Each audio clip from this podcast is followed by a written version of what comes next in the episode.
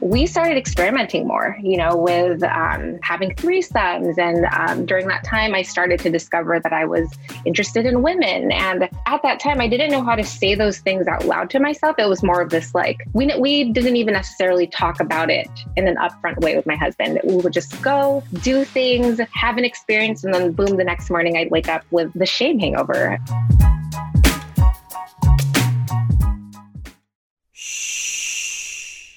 Welcome to the Secret Life Podcast. Tell me your secret, I'll tell you mine.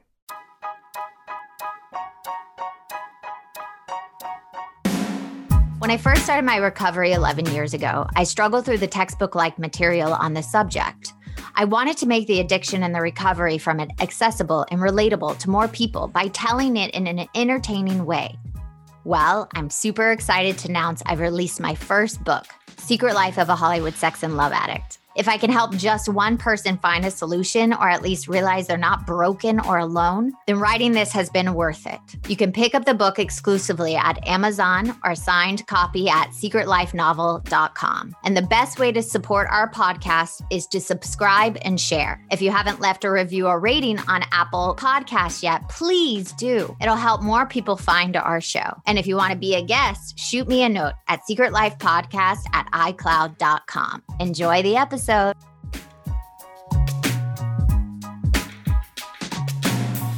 Welcome to Secret Life Podcast. I'm Brianne Davis Gant. Today I'm pulling back the curtains of all kinds of human secrets. We'll hear about what people are hiding from themselves or others. You know, those deep, dark secrets we probably want to go to our grave with, or those lighter, funnier secrets that are just plain embarrassing. Really, the how, what, when, where, and why of it all. Today, my guest is Carla. Now, Carla, I have a question for you. Dun dun dun. What is your secret? Okay. So my secret is about my wild sex life. Ooh, oh my god, I'm so excited. Let's chat. okay. Um so what about it was a secret? Okay. So I guess my secret really stems from another secret. Ooh. I know that sounds like really multi-layered, but um I had experienced childhood sexual assault and I hadn't really addressed it or dealt with it until 2016 mm-hmm. after my um, fiance at the time proposed to me. And I figured, okay, well, I have this like really dark shadow within me that kind of comes out in ugly ways, and I needed to address it. Um, and during that process of going to therapy and dealing and healing in that way, I started to think a lot about my sexuality and my sex life and how I experienced it with my fiance at the time. Mm-hmm. Now, in the same way, when I was dealing with the feelings of the trauma, I would lash out by drinking a lot and getting really wild and then doing something really wild and then being right. ashamed about it the next day. It was like so, that cycle of shame that you were you ha- had all this anger and trauma stuffed in your body and you just keep acting out and then the shame would happen and make it worse. It's that like cycle. Exactly. yeah. Yeah. I would call it a shame hangover almost. Um, Ooh, I think yeah, I like that. Yeah. When I was younger, what would happen was I would just drink a lot and then all of my feelings and anger would come out in that way. And also a lot of like my promiscuity. Is that, am I saying that word right? Yeah. Would come out then and I wouldn't be able to control it. And then again, I'd wake up the next morning feeling all the shame and embarrassment. And it was just, you know, not a good time. Can I ask when you had this sexual assault, what age you were? So this happened while I was in elementary school. So it was around the ages of seven to eight and nine. Wow. Yeah, I was also around six molested. So I, I remember it, it, this moment where I couldn't, I felt detached from myself afterwards. Yeah. I, I completely uh, resonate with that. I think a lot of times I didn't really reflect back on my childhood because it was painful. And like I mm-hmm. said, I only really dealt with the anger of it and would talk about it when I had been drinking. This was post 2016. Um, and that's why I kind of made the decision after I was engaged that, okay, this is something I need to address. I cannot take this into marriage. and then um, through that process, I kind of learned more about myself and how the way I expressed my sexuality was never in a conscious way. It was always just I would get drunk, you know, would hook up and then not really understand what I was doing, I guess. I would be like, you know, like blackout or drunk during it. And then So you your sexual experiences were all disconnected it sounded like. I would say yes. Mm-hmm. As sad as that when I came to that realization I had a moment of anger because my whole thing was that like my first introduction to, into anything sexual was really, really young. And I wouldn't allow myself to even remember those feelings. And to me, that that was my first introduction to sexuality. And then in high school and in college and as an adult, like most of it would just be I would numb myself out in order to like indulge in that way. Yeah. I mean, I am the exact same way. Whenever I would act out sexually, I I almost felt like I was like floating out of my body and I wasn't there, or I was watching it happen instead of being, you know, connected to the other person because I didn't really want to be connected to anybody. Exactly. Yeah. I, that completely, it's funny because I feel like a lot of people who have dealt with that kind of trauma, they're on the same story like storyline we understand each other we get it and yeah it was a really it was a really beautiful thing to finally see a therapist and work through it and i did um what is that called emdr a, mm-hmm, psych, uh, mm-hmm. a treatment and it, that really like broke me open and helped me kind of understand myself more I have a question though before I really just want to go back to one moment. When yeah. you actually sat down with your fiance and revealed this secret to him, what was that like? So I met him when I was 22. I was pretty young. Mm-hmm. And I'm pretty sure the first time I told him about my um, prior abuse, I was drunk. So again, a lot of it has to do with a cycle of like drinking and not confronting all of those shadows and my history until I was like loose enough to to do so. Mm. Um, but he was very gentle with me. He definitely understood. He allowed me to talk about it with him, and honestly, he was one of the first people in my life who allowed me to talk about my trauma without being angry. You know, lashing out at the person who did it. Like he really just held space for me and allowed me to talk about it out loud with someone. I know. Isn't that so beautiful when someone just allows you to just be and say what happened and not trying, they're not trying to fix it or protect you? Exactly. Yeah. And I didn't know that I needed that until it happened, you know? And I think that's why after he proposed to me in 2016, I was like, I want I want this to be behind me. It can't be this thing that's looming over my head, you know? and how was it looming over your head, over your relationship? Like how was it doing that? So I was deeply angry at everything around me. I remember like having this constant thought of like, why did no one protect me? Why was I that young in situations like that? Mm. Who who was supposed to stand by me and protect me? And I remember just being really angry. But the weird thing about those kinds of feelings is I was too afraid to tackle those questions head on. So I would allow myself to feel the anger, but not not sit with it long enough to answer it. Mm. So you would like the anger would erupt and mm-hmm. then you mm-hmm. wouldn't say why you were so angry. It would just you yeah. would turn it about something else. So what I learned through my therapist is um, I would have this issue more when I was younger in my early 20s where I would get drunk and really angry, like unnecessarily angry would come out of nowhere and the anger would be directed towards like literally anything around me. yeah. And um, I know it was kind of I was pretty... just like imagining you yelling at a chair, like a random yeah. chair. or actually it would really be towards my partners. So mm. my fiance would have to deal with just me being angry. And I learned over time that I would revert back to anger towards men because the person who did it to me was a man and it's just it would erupt in that way. You're right. And um, once i was able to pick apart why that was happening why that that the anger was even stemming from something else then i was really able to kind of accept myself for it forgive myself for it you know forgive the situation in general. Yeah I, for me too, I mean, I would kind of do the same thing. I'd want to destroy men. And I didn't mm-hmm. understand why I had this need to like destroy them. And it was because I was taken advantage of. And when you're taken advantage of at such a young age and you have no voice, mm-hmm. it's it creates this monster inside where you just are trying to self-soothe. That's so true. And for me, I think the crazy thing was I was I'm a very enthusiastic, optimistic person. I've always been really bubbly, and um, my personality is always bubbly. So, like these outbursts of anger really would surprise some people in my life. They'd be like, "Wow, where's this anger stemming from?" It surprised me too because, like I said, I don't in my day to day life, I wouldn't be feeling it. I would just have like these low, low moments that it would, you know, if I'd be drinking, it would have manifested as anger. But if I was alone, um, it would manifest as depression and just hitting these really low lows and i wouldn't know how to pull myself up. And um, in my mid 20s i started to get really bad anxiety attacks that were like they would freeze me up and i wouldn't able wouldn't be able to do anything. Um, wow. that added to me having to go to therapy because it was just you know it was getting overwhelming yeah, my my my D day is what I like to call it was like my late 20s where it, you have to look at something in your life or you're going to keep doing the same thing over and over again. Like you have to like walk into a therapist and say, "I don't know why I'm fucked up, but I just am."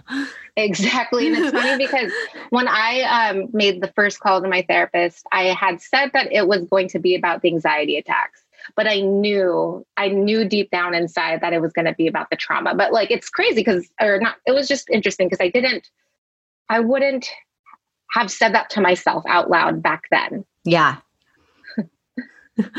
okay, so this secret, finally revealing it to your fiance. Okay, now we're looking at the other secret that mm-hmm. about your sexuality. So, how was that coming out?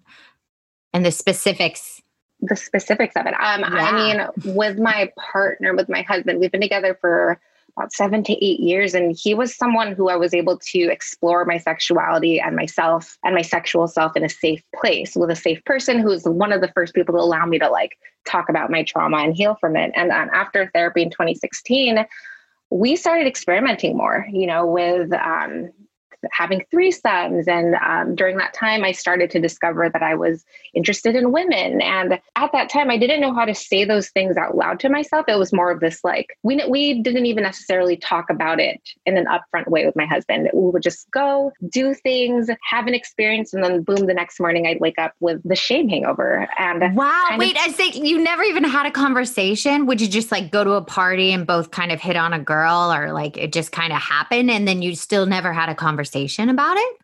It's interesting because it, it started off just like we would go partying and things would happen, you know, we wouldn't really talk about it. And then, you know, a few years into our relationship, we started to talk more openly about like having threesomes, but it was never about like, what do we like? Like, what are like, what is happening here is more just, I don't know. We would be open to it with each other, but it would still be this thing that I still held shame over myself mm. about it. And I couldn't talk to friends about it. I couldn't talk to, you know, even my closest friends about it. And I would really hold a shame that I was like that. Um, and it wasn't until recently that I, I kind of, it's weird because in the last year, I've done a lot of personal work and I've been able to kind of look at myself for who I really am. Mm-hmm. And so the second secret it kind of came out in this unusual way. So i'm a I, i'm a journalist for a living and i was writing a story about a sex club and how they've transitioned to online parties during this quarantine period which is an hmm. interesting story in general and I'm, that is a very interesting story. You can delve yeah. a little bit and how even that works. Exactly yeah the mechanics of it. Like how is this all happening? Um,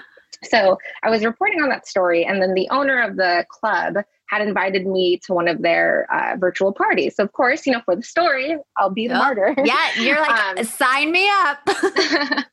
and like I said, like those things have always interested me. I've never like could take the dive myself to do it because I, like I said, I had a lot of shame attached to it. And um, when I was supposed to just watch, that was my main goal. I didn't have any intention of participating. Of course, my husband was going to be there with me because I was like, okay, well, let's just let's just watch. and then, um, long story short, we ended up getting involved. There was like a point where I was like, okay, this this is this is what's happening. Um, and then the next morning after the story, again, the shame hangover just hit me really hard. Well, here's my question for you before we go mm-hmm. in. What is that yeah. shame like? What are what's in your mind that is shaming you? Do you know?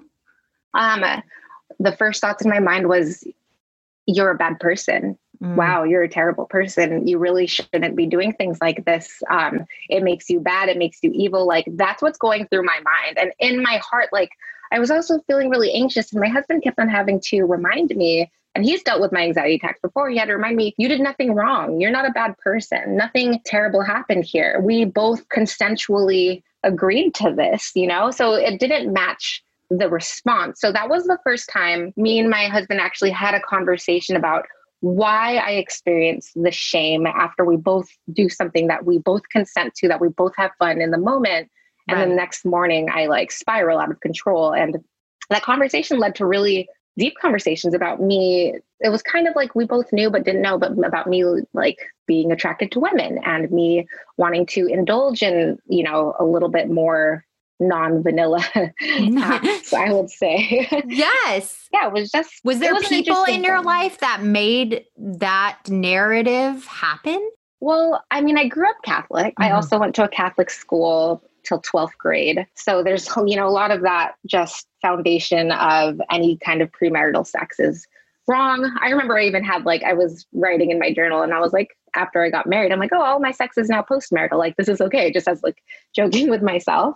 But um, yeah, I think a lot of the layers of shame come with like being raised up by more conservative parents, you know, Catholic education, but yeah, I wouldn't, the shame, that's all I can imagine the shame was attached to. And I will say that, you know, going through what I had experienced as a child, like that carried with it a whole bunch of shame for most of my life. I couldn't tell anyone until I was in high school. And then once it, I said it to a friend, it like, I kind of didn't say anything about it again until college and then try to see a therapist and it didn't work out and then didn't say anything again until like I turned 25, you know, it was just a shame that I didn't know how to share.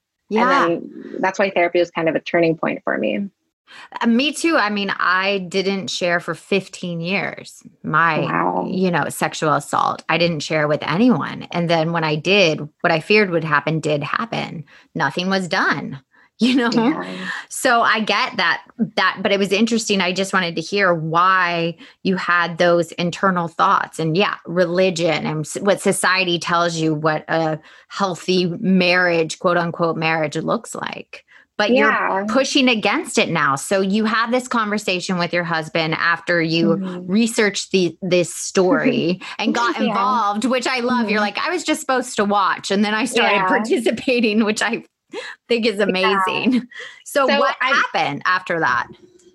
Okay, so first of all, because I was doing it for work, I mean, reporting on the story for work, I had to tell my editors right away, like, look, um, as I I got involved basically, and I had to tell them like I'm actually have deeper roots to the story because when you know everything kind of did, I was having flashbacks to like my trauma again the next day and all these like memories were bubbling up, but in a more organized way this time because again, like I said, it was like consensual. Me and my husband, we enjoyed it, and now I was kind of uh, tackling my story from a writer's perspective. Like, what does this moment in this virtual play party mean to me? And how does it even connect to my shame from the shame I've experienced my whole life? And it kind of because I decided to instead of writing a story about a sex love and writing a story about myself, I was able to really understand myself better. And I talked to a sex psychologist about what I experienced and just uncover more layers about myself through that experience of experiencing it and then writing about it.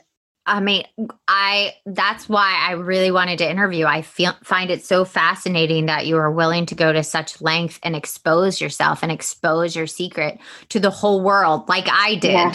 You know, like yeah. I always tell people I never planned on writing the article that I wrote. That wasn't in my in my circle. I was never going to tell anyone this secret of being a sex and love addict and it just mm-hmm. all opened up where I couldn't deny my truth anymore. Yeah, can you? I'm so curious about that too because I have the same thing where I'm. I had I had no intention of writing about this. This no was like intention. Yeah. um. So I wonder for you, what was the like? How did it just? You just wrote it. Like I want to know what your process was like so I can kind of compare mine. Okay, so my process was real. I mean, uh, sorry, people, if you already know this story, but my process. Listen, anyways, or uh, fast forward. But my process was you know, I my husband kept telling me, you know, I was getting my 10-year chip in the program. I did all this mm-hmm. work on myself. I did years of therapy. I've been sponsoring tons of women. I've spoken all over the world and at in our program and he was like, "You are a writer." And I'm like, "No, I'm not. I'm an actress. Like this is not what I want to do. Leave me alone." He's like, "Please just take this writing program." I'm like, "No, thank you." And he kept asking me and he kept like mentioning it. I'm like, "Fine, I'll do it. Just leave me alone." And I wrote this book called Secret mm-hmm. Life of a mm. Hollywood Sex and Love Addict. And it poured out of me in 45 days. Wow. And after I wrote it, my sister is also a journalist. And she was like, You need to write something for a piece somewhere. And I'm like, Oh, I'm not a writer. Leave me alone. Keeps and then I, you. yeah, it kept pulling at me and it kept, and then, you know, HuffPost got in, into my world. And I'm like, You know what? I'm just going to submit it and see what mm-hmm. happens. And then that's how it happened. Oh, that's that's a wonderful story. But it is, it's I always explain to people like I have an impulse to write. So I might be mm-hmm. coming at from a, a different angle because I've been writing all my life. But like when I was in therapy in 2016, my therapist kept on mentioning, like, you know, you're a writer, you should really write about your experience. I'm sure there are people that you can help. And I was really resistant to it as well. Yeah. I was like, yeah, I considered it, but I couldn't ever really sit with myself long enough to you know just put it out there. And i i didn't want to talk about myself but um i will say that in 2019 i made the decision to just be more open about my personal life and what i go through and um, you know writing about anxiety writing about depression. And i think that that year of writing so openly about myself kind of like led to the essay coming out. Um and also like i said i think i just hit a pinnacle of like, I don't want to feel this shame anymore. Cause my husband yeah. was right. We kept on having conversations where he's like, honestly, babe, you did nothing wrong. You have nothing to be worried about. And for some reason, it's like my mind kept on looking for the thing to attach to when there was nothing. Do you think it was all attached, this secret of your sexuality, this secret of the molestation, that it was all attached to your self love? Yes. I like there was a part of you that wasn't allowing yourself to truly love yourself. So you just kept trying to re traumatize or shame yourself over and over again?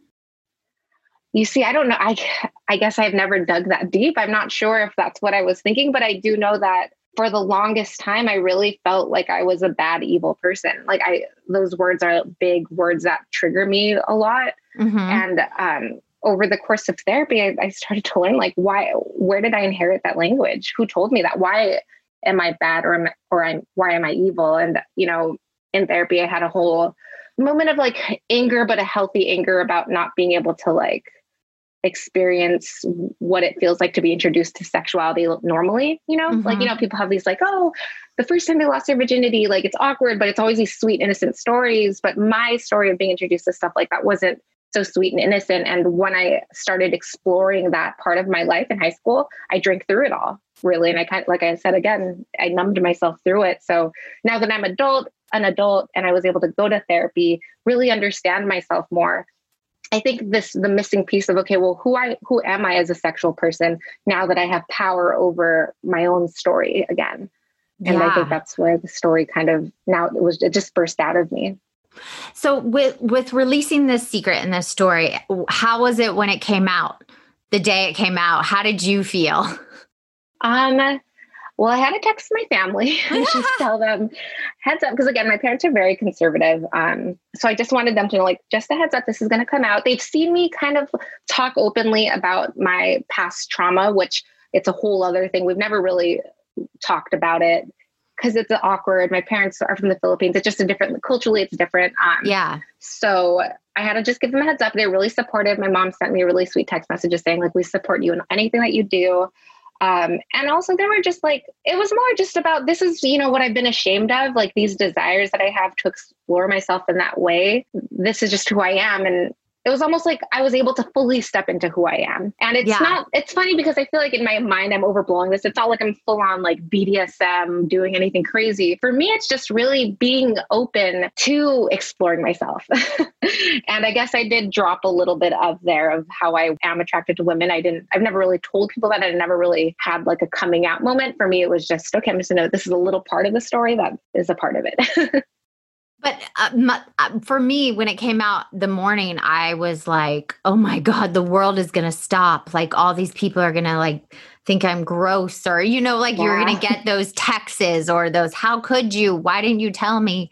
And mm-hmm. nothing happened. it was just like, oh, I can be my authentic, honest self, and it, the world is not going to stop. Like, it's okay. I found that to be true for me as well. That's like, I have this theory about anytime we take the stories that we're living and put it outside of us and make it into an essay or a book or, you know, just talk about it openly, is that it loses its power over yeah. you.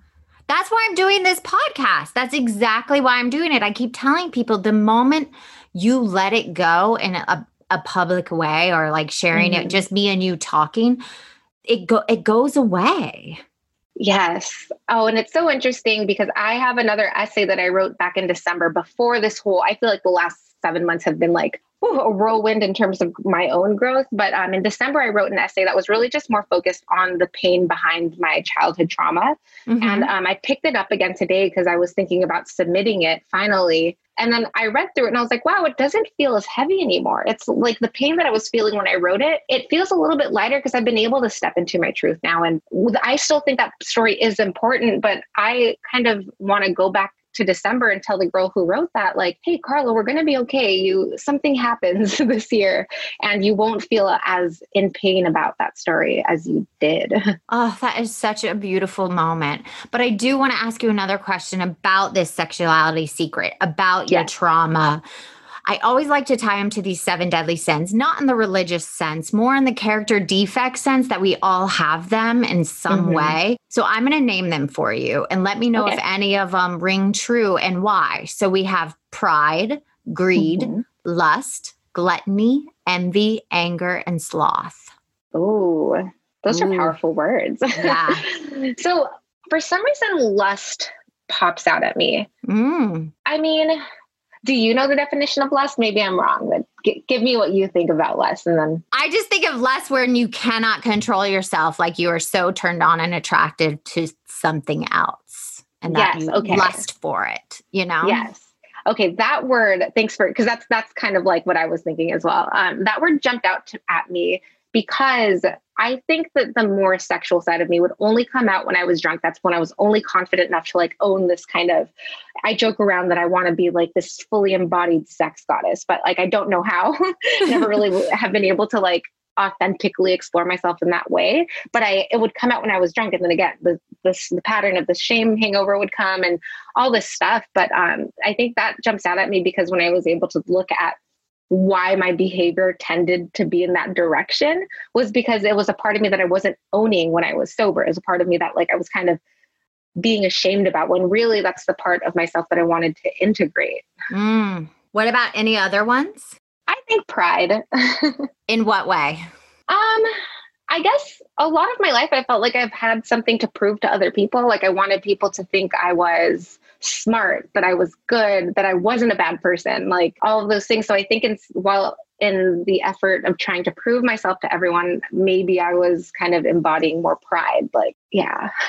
and what what about anger? Because you said you were oh, holding right. on to a lot of anger. I'm so glad you pointed that out because that is true. Anger actually was one of my biggest you know how I said earlier that I felt like a bad or an evil person? Um, mm-hmm. Um, when I would have those angry outbursts, that's when that like thought process would start. Like I'd be like, oh, you're proving that you're a bad person. And it's interesting because I don't feel that way anymore. Like my husband has also seen a shift in me in the last five years of our relationship that I don't seem as angry and bitter about things as I used to. So oh, my husband said the same thing. FYI. Oh, really? he said I used to get angry at like people driving, like tailing me, and I don't do it anymore. He's like, You've changed so much. Yeah. And uh, see, that's why it's so important for us to own our stories because I think after that, that's why my anger, like, it probably didn't pop up in my mind because I don't identify with that anymore. My anger really, I was able to soothe it. yeah. And, and deal with it. Mm-hmm. And then who do you think benefited from these secrets you kept? And who do you think it harmed? It's funny because I want to say me for both of them. ding, um, ding, ding. I know, right? I mean, I know that by me kind of ignoring the problem and allowing myself to self sabotage and act out, I was allowing myself to just really be a victim mm-hmm. and allow myself to be bitter that the world was so bad to me. Um, and I mean, so that's how it hurt me. But I also think it helped me because I can't change my story. What happened, happened. And it's given me such a compassionate view of people. And uh, yeah, I mean, and I, uh, it probably has benefited. I don't know. I can't, I don't know who it has benefited. Well, I loved that answer. And my last question for you, and I think this is the most important one. If someone is feeling the exact same way you were feeling, if they were taken advantage of, if they were shaming themselves after acting out sexually and all that stuff, what would be your advice to them if they're listening? Mm, good question. I would say to not shy away from their shame. And I would say that shame is a really normal and natural feeling. But if you don't look at it, then you're going to let the shame control you. Mm. And lastly, where can people read your article that you wrote? Sure. Um, so my essay was also published on HuffPost. The title of it is um, I Went to a Virtual Sex Party and Faced My Trauma. Oh, I and, love that title. yeah. And I share a lot of my other personal writing on Instagram at Happy Little Carla. Well, thank you so much for coming on and sharing your secrets with us. No, thank you so much for having me on. And if you want to be on the show, please email me at secretlifepodcast at icloud.com. Until next time.